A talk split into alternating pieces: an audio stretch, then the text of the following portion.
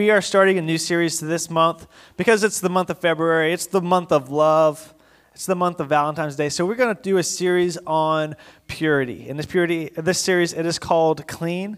And so this this week we're going to talk about having mental purity. How how what what do we focus our thoughts on? What do we focus our mind on? So how many of you guys have ever had a runaway thought? It's a thought that comes into your mind, and then um, what you think about it starts to affect what you're about to do in a negative way. No, I'm not the only one, right? All right. So I have a couple of instances that come to mind whenever I have a negative thought. Um, one, like if I'm sleeping and I have like a bad dream, and that bad dream, like it's really affecting me when I'm asleep. If I wake up and I remember I had a bad dream, it kind of puts me off in a in a bad mood um, for the rest of the day, or at least the rest of the morning, and I don't know why. It's I had that bad thought, and it affects the way I go on for the next few hours at least. Another thing is um, Zach can attest to this. He knows how patient I am um, whenever I'm driving, whenever I'm at Walmart. Um, if somebody is slow in front of me, I start to think negative thoughts that are not holy. And I'm like, why are you so slow in front of me right now?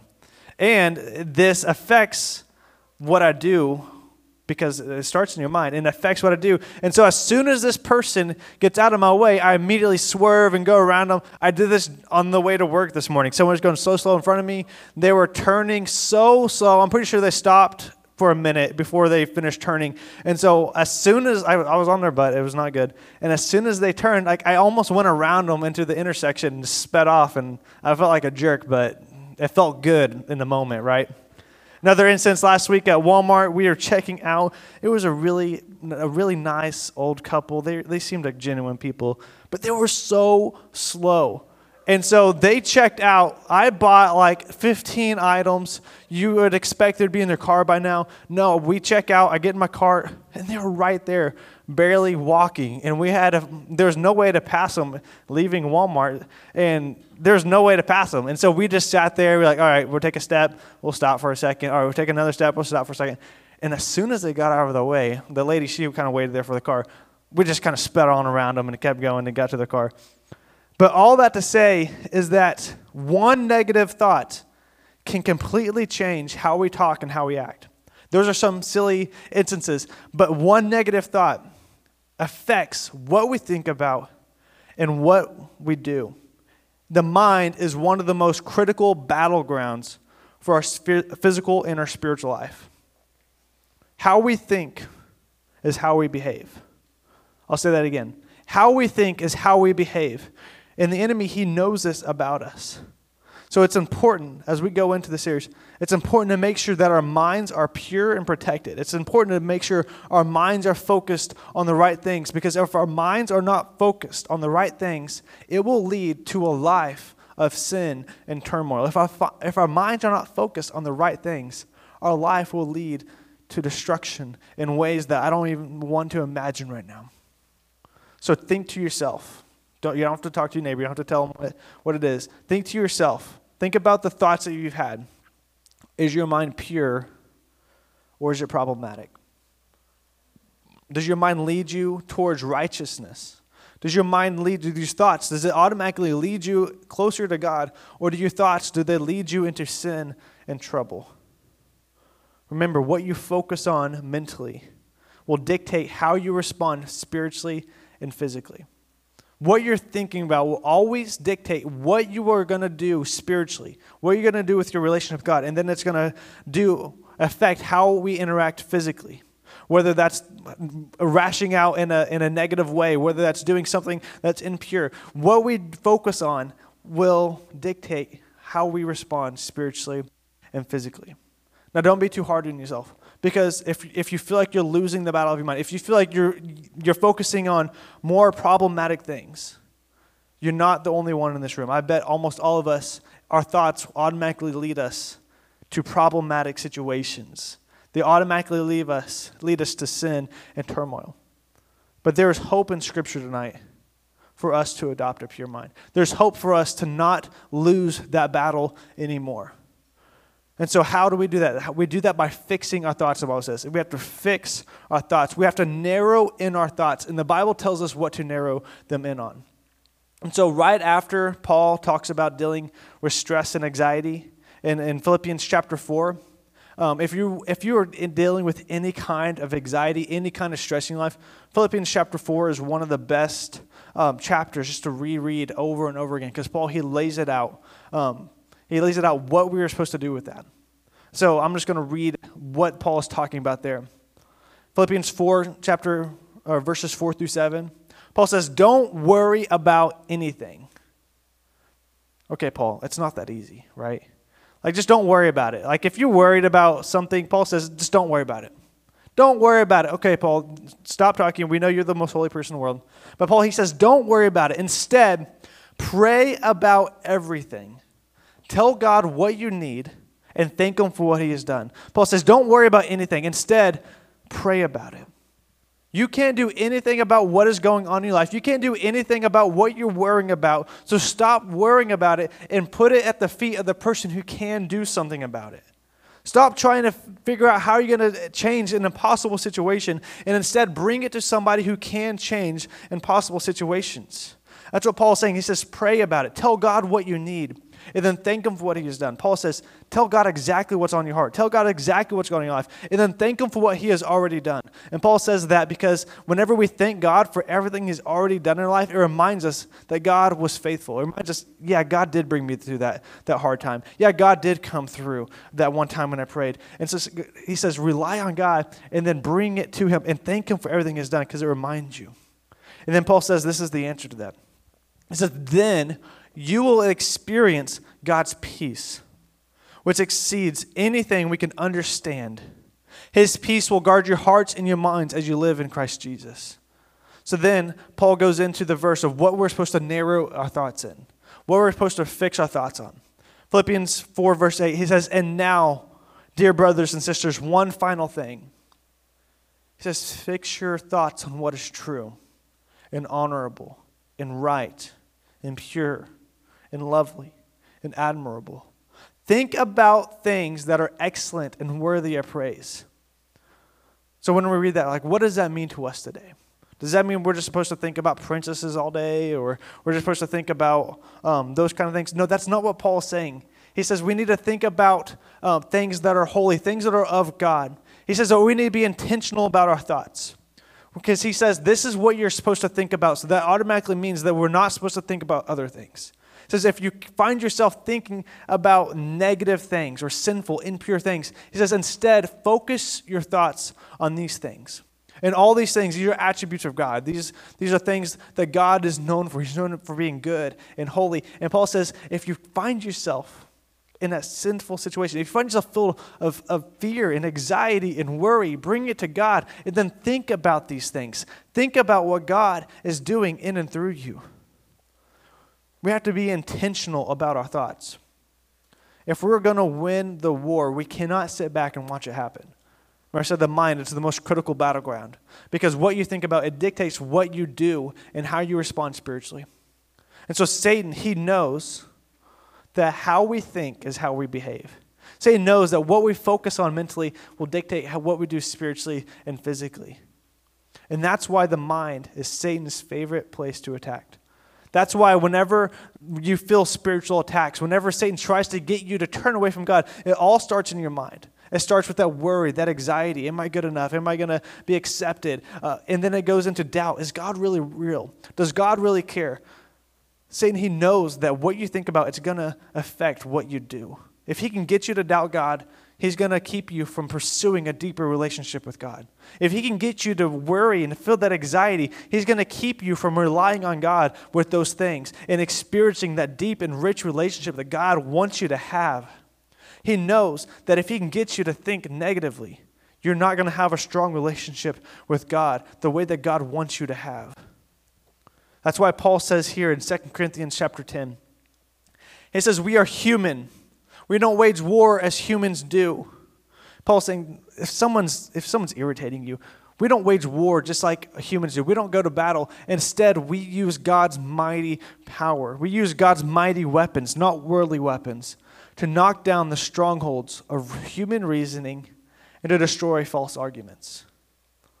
The human reasoning is those false arguments. That's Satan coming in to bring in doubt. That's Satan coming in to bring in different, different beliefs, different things that are against what the gospel preaches. He says we don't, we don't fight against that. We won't fight people who are trying to disprove those things. Instead, we use God's power. Then he says in verse 5, he says, We destroy every proud obstacle that keeps people from knowing God. And it says, We capture, capture their rebellious thoughts and we teach them to obey Christ. It's that part right there I want to focus on. He says, We capture rebellious thoughts. We capture impure thoughts. We keep them from going out. Paul is saying that if we want to have a pure mind, we have to do something about it. And so we have to stop those, those thoughts. The Bible shows us that everyone struggles with rebellious thoughts. Rebellious thoughts, that's, that's, that's thoughts of doubt. That's thoughts of anxiety. That's thoughts of, of negativity. Whenever you want to lash out and do something negative, like I do whenever someone's in slow in front of me. That even talks about impure thoughts. Whenever um, something looks enticing and you, you want to act on that, those are the thoughts that are rebellious. And the Bible says that everybody deals with those. You're not alone. It says, while we may be human, we don't fight like humans do before we ever fight a physical battle, before we ever fight a physical battle and bring it between another person, we have to first fight a mental one. And in order to fight the mental battle, we have to use God's mighty weapons. God empowers us in His Spirit to conquer our minds and to purify them by taking every thought captive. By taking every thought captive. Now, now if you're like me in this, in this part of the message, you're like, Pastor Matt, how do we do that? That sounds great, but how do we take captive our thoughts? If you're anything like me, whenever I was in high school, I heard this verse and I, it sounded impossible to do. Yeah, just take captive the thoughts and, and bring them to God. But what does that mean? Because whenever I was in high school, whenever a negative thought would come to my head, it seems like it would run out of control. It would run faster than I could ever catch it. It would, it would spiral um, down to the point where I could never get it back. It seems like it would always lead to a sinful situation, and I could never do something about it. But how do we do that? How do we capture those thoughts? The Bible says, simply put, every time you experience a thought that's not pure, that's not Christ like, whether it's an impure thought, whether it's, it's doubt, whether it's uh, anxiety, whether it's uh, any, any one of those, the Bible says how we capture that, we have to stop immediately as soon as that thought comes, and say to yourself, I will not let this thought exist in my mind. Because we have to do something about it. If we just let those thoughts roll around in our head, if we just let those things keep going, it's going to spiral. It's going to be like a snowball falling down a hill. It's just going to keep growing in momentum, and there's nothing that we can do about it. It's going to get bigger and heavier than we can ever do. But as soon as that thought starts in our head, that's when we have to stop. And that's when we have to say, I'm not going to let this thought go into my head because we know what it's going to lead into. We know the purpose of why that negative thought is in our head, and we know what it's going to lead to. And so we have to stop right there in the beginning and say, I'm not going to let this exist. Instead, you have to literally take it captive and you have to surrender it to God. And this takes a lot of work because it's easy just to let those negative thoughts keep going. It's easy just to let it go and to see what the con- consequences go because sometimes we, we think that the consequences aren't as bad as what they seem. But I promise the consequences, they get bigger, they get deeper, and they get worse. So we have to take it and we have to surrender to God and say, God, this is what I'm struggling with. God, this is what's going on in my mind. God, what do I do about this? We take it and we surrender to God, and then we fix our thoughts on God, on who God is, and what God is doing in our life. When you fight the battle of the mind, the scripture says that we destroy every proud obstacle that keeps us from knowing God. This goes back to last week that growing in God and experiencing God personally. Whenever you take captive those thoughts, whenever you start to focus on God, whenever you say, I'm going to capture this thought and I'm going to surrender to God and focus on Him, that's whenever you start to experience the intimacy that God wants you to have. That's when you start to experience God personally in your life. When you say, God, this is what I'm struggling with. Now help me out. What do I do about this? God will come and He'll speak to your heart and to your soul in a deep and a rich way, the way that He ultimately wants to speak to you.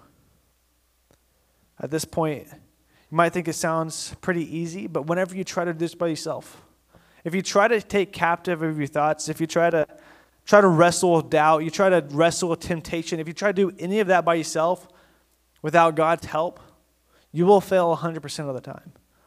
Some of the times you'll think you do you'll be doing pretty good, but in reality you're failing.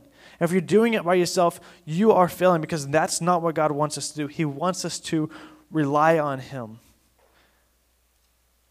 In order to win the battle of the mind, you have to rely on God and his power. Now Romans chapter 12 verse 2 I say this about almost every single one of these verses I read, but this is really my favorite verse in the entire Bible. I know I say that about everyone, but this one is really my favorite verse because I wrote a 50 page paper on this in college because I love this verse so much and what it means to us. Romans chapter 2, talking about winning the battle of your mind. Romans chapter 2 it says, Do not copy the behavior and the customs of this world, but let God transform you into a new person by changing the way you think.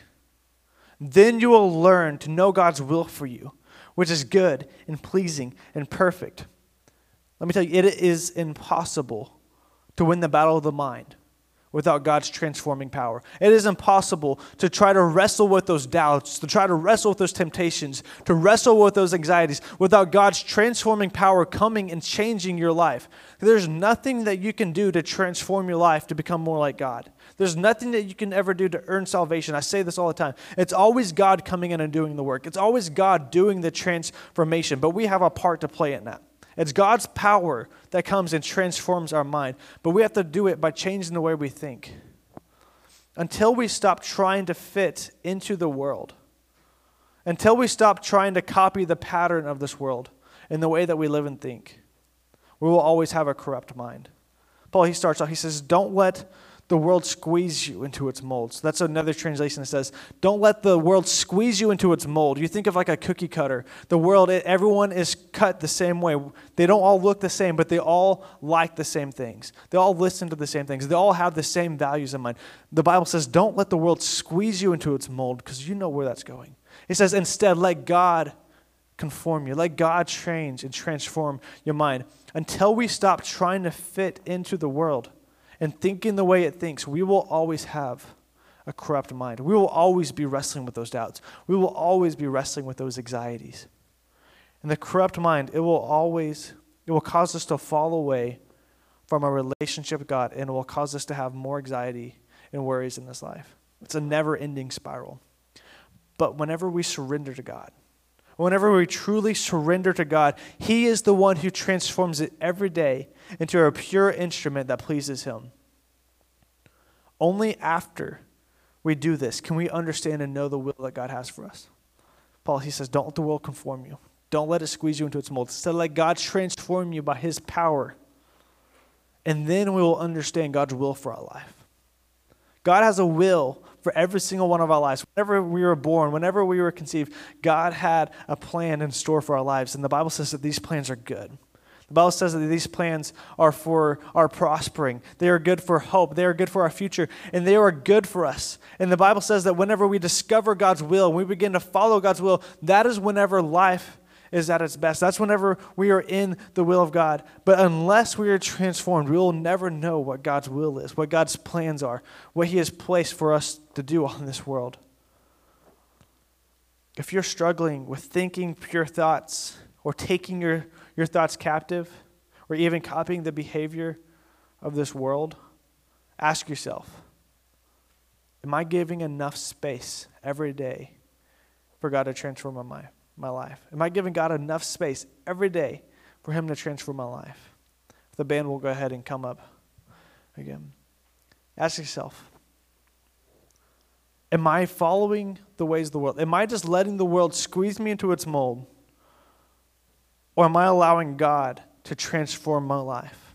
Am I allowing the world to squeeze me into its mold? Or am I allowing God enough room in my life to, to transform it? Because if we don't allow room in our life for God to do those things, we will never be transformed. Whenever we focus on entertainment, and let me tell you, entertainment's not a bad thing. TV, sports, social media. None of those things are bad things. But whenever we focus our time on the things of this world, we learn to copy the behavior of this world. Think about it like machine learning. Machine learning, um, artificial intelligence, it learns, it's, it's, it's learning by seeing things over and over and over again. Basically, uh, the computer, if it sees an image of a dog and you tell it that's an image of a dog enough times, it will be able to, it'll be able to tell if you show an image of a dog to know that that's a dog all by itself. It's the same way with our minds. If we keep seeing the things of this world, if we keep exposing ourselves to the things of this world over and over again, we will begin to adopt those patterns.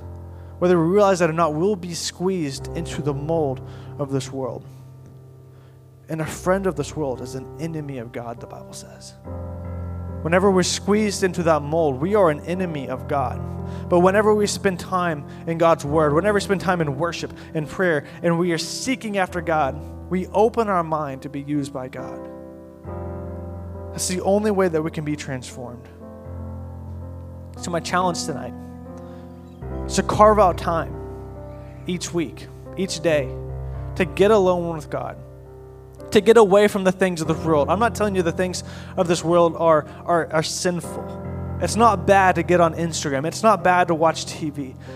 But my challenge is to carve out time, five, ten minutes every single day to get away from those things and allow God to transform your life because He will transform your life whenever you read this word. Whenever you get into the Bible, I promise you, it's not just a boring book. This thing is life-giving. The Bible says that the, that the Bible it's it's a it's active and alive. Every time you read a verse, it will speak to you in a different way.